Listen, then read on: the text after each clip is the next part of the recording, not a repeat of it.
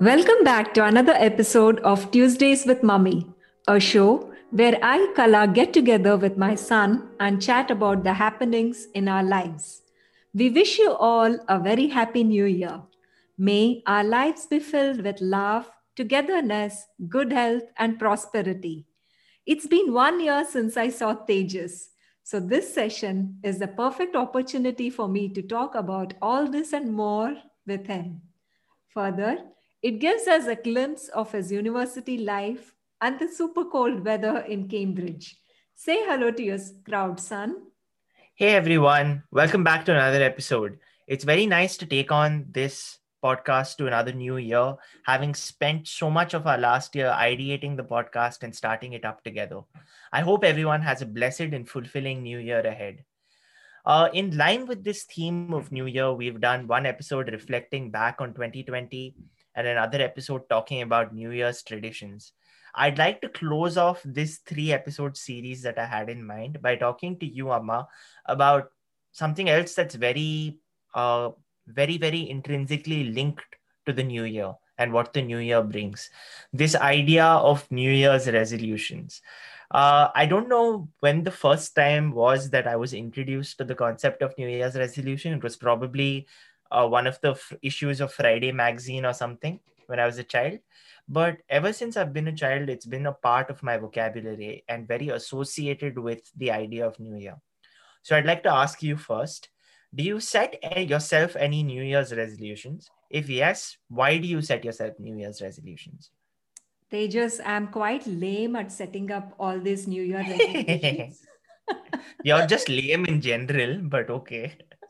Yeah, but then there was this one time in 2018, to be more precise, on the 1st of Jan, when few of us were discussing about this topic, and I announced with all my gusto that I would like to start meditating for 10 minutes consistently each day. And I adhered to the resolution and started the practice. And as the weeks rolled on, I began reading a bit more and talking about meditation with many others. And it so happened a few months later, one of my cis friends suggested that we all do the Vipassana meditation course simply because we found the guidelines quite challenging. Imagine you can't talk to anyone for 10 full days. I can imagine other people doing it, but believe me when I say I thought it was impossible for you. Huh? I was mentally prepared. Okay, she'll come in one day, 2 days maybe. Right. And Gauri Chikama and me together. Yeah, see. No, Gauri Chikama, I had more faith in Gauri Chikama, I have to admit. Because she was going to a different place, no? You were still in the UAE. So I thought, okay, fine, she'll come back home very fast. Yes. And the second thing that we found, quite challenging was that we had to meditate 8 to 10 hours each day. Mm-hmm. So we weren't sure whether we could sit cross-legged or how we could do even without dinner in the evening. But then we enrolled for the program in May.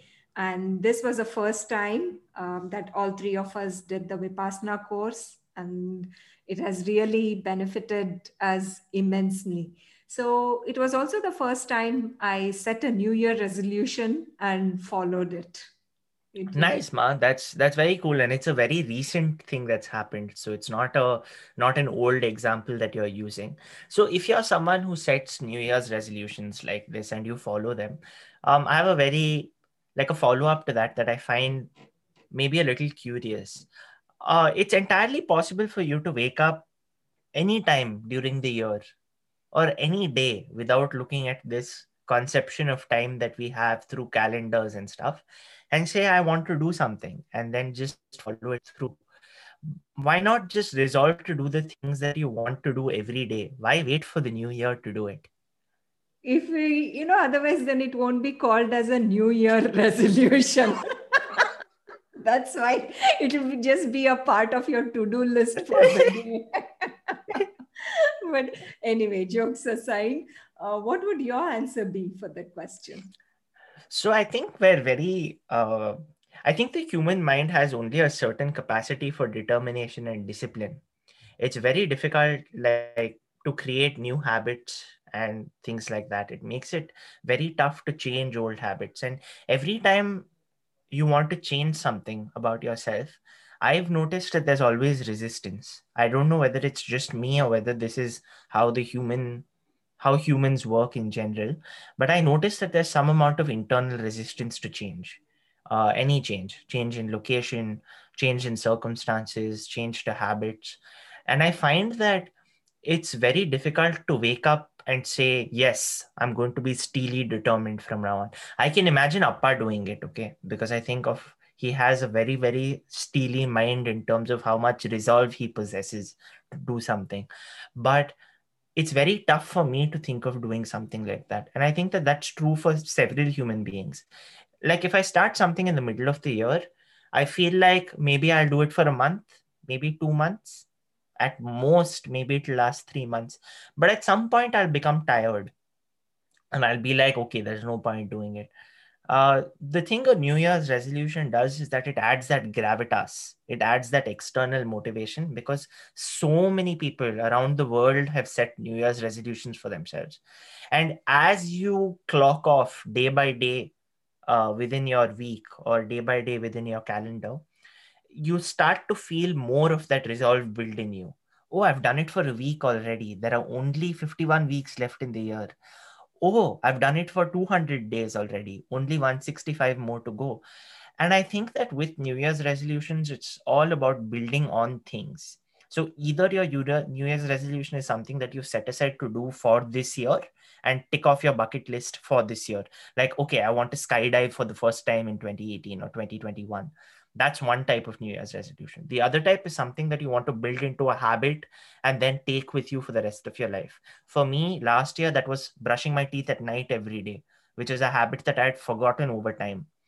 And what I find with that is that if you do it for 365 days, it just increases your capacity to take it for a longer time. Because I think scientific studies have concluded that it takes around 90 days for a fresh habit to develop. I could be mistaken, but my last reading said it was a period of 90 days for a fresh habit. So that's my reasoning. Yeah. So do you think it will help if you're accountable for it in terms of discussing your New Year resolution with your family or friends? Yeah, I think developing any accountability mechanisms are always helpful, right? And maybe that's one way in which if I was to resolve something in the middle of the year, having an external accountability mechanism might make it more likely that I'll stick to it. But then again, a lot of resolutions are very personal. So why share it with family or why share it with people at all? It's something you want to do and you're doing for yourself. It's not something that you're doing to show off to people. I want to do it. I'm resolving to do it because I think it will help me be happier, for example. And that I think is sufficient, like that internal accountability of seeking out that happiness through resolving something for the new year is sufficient as an internal accountability mechanism. So I think it's very person dependent. Some people will prefer that a set of friends know about things. And some people will just be able to do it internally. That's how I feel. But moving on from this, do you think that New Year's resolutions actually work? Yes, the New Year resolutions will definitely work as long as they are specific. This is my belief. Things like if you want to visit 5 new places in 2021. So as long as it is measurable and quantifiable, then it will definitely work. It's easier to walk away when you don't set goals and you're vague about what I did last year. For example, I decided that I would stay away from chocolates, coffee, and tea. But eventually I had to give up. I have not been consistent. And this year I have set myself I have resolved rather to be more physically fit at the end of the year. I want to see myself run few small 5K marathon. I think that for me would be the biggest triumph at the end of the year. Nice. I think that's a very good example of how specificity helps in our lives. Yeah. I think having that specificity is really important. Yeah. So if there were if there were some things that you would like to stop doing this year, what would it be, Tejas? So the one big thing that I want to stop doing this year is dressing with the sense that I live in a hostel. Now, I'm very comfortable about the clothes that I wear, and I like wearing comfortable clothes in general. My fashion is guided by principle of comfort and not by external style factors and stuff. I know this is not something that you agreed with when I was a child, but you've learned that comfortable dressing is when I feel the most confident. Mm-hmm. But the thing that starts to happen is that in the gray area between comfort and extreme comfort is when I start to look like I don't belong in a lot of places. And I found that for me, that has started to impact my self-confidence. I get more conscious of the fact that people are taking photographs of me, or I feel bad when I look at photographs of myself where I feel like I could have presented myself in a better manner. I just want to be ready for any meetings or any photographs, because I think what this year of living on Zoom has taught us is that you should just start to become more comfortable with the way that you present yourself. And that's what I really want to work on over the course of the year. The second thing I want to stop doing is thinking about weight as being attached to my self-confidence. I am someone who is intrinsically linked the two in my head. And I'm slowly starting to detach it and looking at it more from the health perspective rather than the confidence perspective, because I want to be happy with the way that I look and the way that I appear and how much weight I have, as long as I'm healthy. Like, if I'm a healthy human being and I feel fit, then it shouldn't matter what external parameters say, unless, of course, it's an unhealthy thing. So those are the two things I want to stop. Good. That's very interesting. I'll keep reminding you about it whenever I see you on Zoom, not being dressed properly and in casuals. Yeah. Hey, no, it's not about casuals or anything. And I think that your standards are different, so I don't want you to remind me. I think Appa's a better barometer for me. But coming back to what we were talking about specific goals, why do you think it's important to set these specific goals instead of maybe broader themes? I saw a very interesting video that one of my friends shared with me sometime last week about setting themes for the year, that you can set yourself, a year of reading or a year of learning. You and I both set specific goals. How do specific goals help you?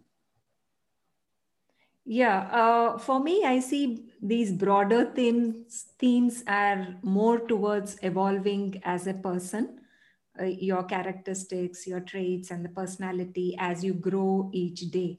So like I said before, sometimes it becomes very difficult to measure if you have these broader things, and it's always easier when it is more specific. Like, for example, a broader theme would be to grow on the spiritual path. How do you measure it, right? So that becomes quite challenging compared to a fitness one. When you say at the end of the year, I want to run 5 kilometers. So it is more quantifiable as a measure of your own stamina and your well-being. So Tejas, moving on, what brings you the most joy and how are you going to do that? What brings me the most joy? Okay, that's a difficult question. I think what brings me the most joy is learning. So I'm a very curious person who likes questioning things. And if I was given 24 hours in a day, I would just spend my time learning about stuff. And I look at any form of entertainment like media and TV shows and all of that as just being really good learning opportunities. You learn so much about acting from watching actors. You learn so much about photography and filmmaking when you watch good documentaries and stuff. And I think that how I'm going to continue on that path of learning is just being more open-minded about things. I don't want to be closed-minded about any opportunity for learning that is provided, because I think every moment of trying out something is an opportunity to learn from it. So that's how I'm going to do that. And for me, the joy is bringing a smile on someone's face. It can be as small as buying Cadbury's milk chocolate to your house help, or assisting an elderly person cross the street in whatever small ways you can. So I don't think I have one most joy. Nice. Mm-hmm. Yeah, I think you're someone who gets joy by spreading joy. Ah, yes. Very true. Yeah. So what major indulgence are you willing to experience this year? Major indulgence that I'm willing, that's difficult. Huh? What do you classify as an indulgence, first of all?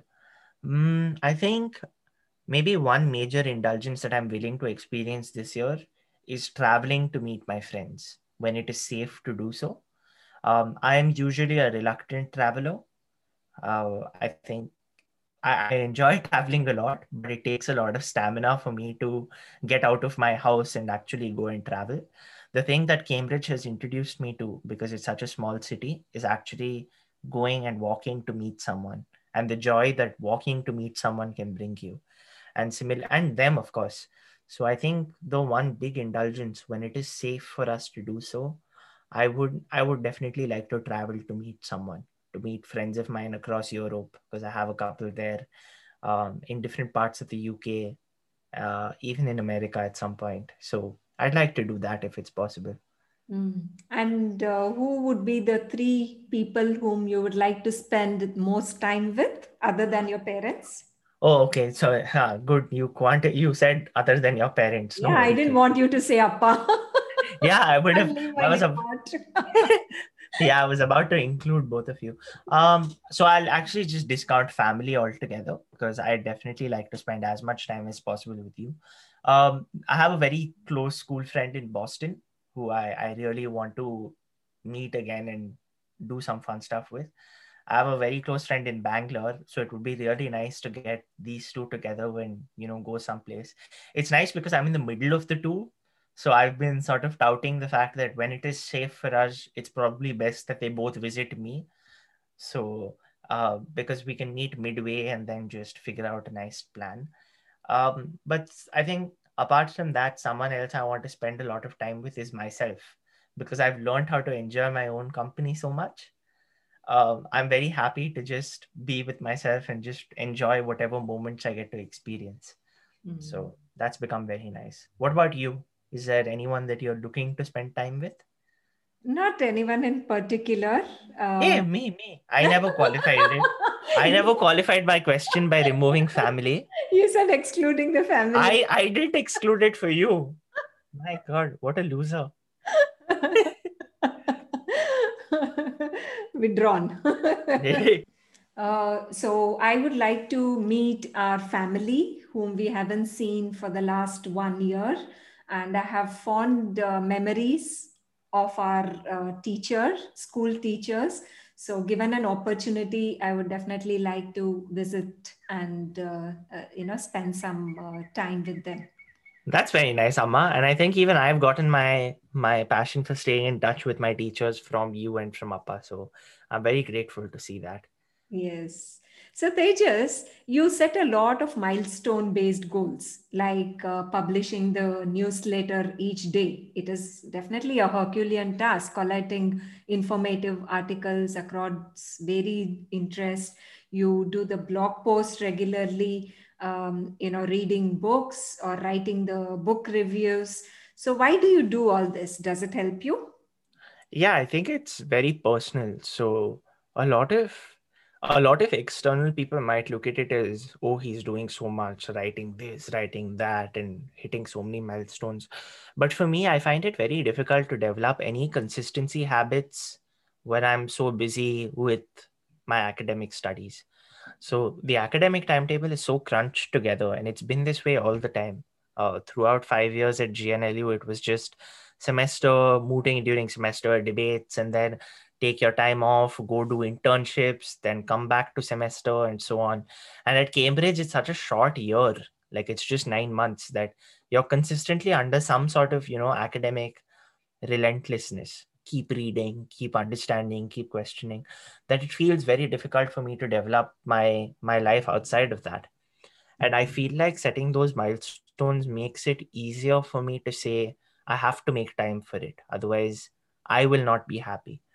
And so I think it's easier for me to develop that consistency and maintain that consistency, which is equally important to me, only by setting these specific milestones. So by reminding myself that I have to write the newsletter each day, what I tell myself is, oh, you have to read each day. You have to read outside of law. You have to find something that you find interesting every day. You have to spend time, listening to a podcast, which means taking a break from screens altogether for the day and just putting earphones on and listening to something. That I think is very important to me. And that's how I think it helps me. Yeah, there's a commitment to keep for yourself each day then. Yeah, absolutely. And there's a commitment outside of law, because law has become such a overwhelming part of my life and an overwhelming part of the way that I think, that I find that it's very difficult sometimes to relate to other modalities of thinking that only reading can help you with. So what other activities would you like to add to your routine to help you manage? What other activities? I'm really looking, like, one of the things that I built last year was my music practice and just getting back to that every day. That's been one source of happiness. The other very big thing that's on the list is to get out of the house every day. That's an activity now, because with COVID, I think it's very easy for us to forget that sometimes it's important to get that change of scenery.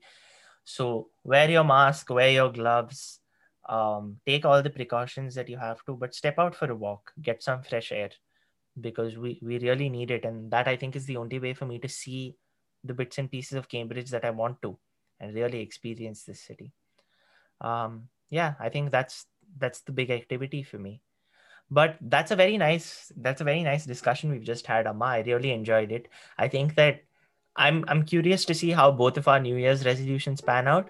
Yes. In the last episode of this year, we can probably revisit them and look at whether or not we've internally or externally succeeded with them. Mm-hmm. And to the listener, I hope your New Year's resolutions are successful as well. Thank you very much for tuning in. This podcast will be out wherever you listen to podcasts, whether that's Spotify, Apple Podcasts, or YouTube. Please subscribe and do listen in next Tuesday for another episode. We'll see you then. Goodbye.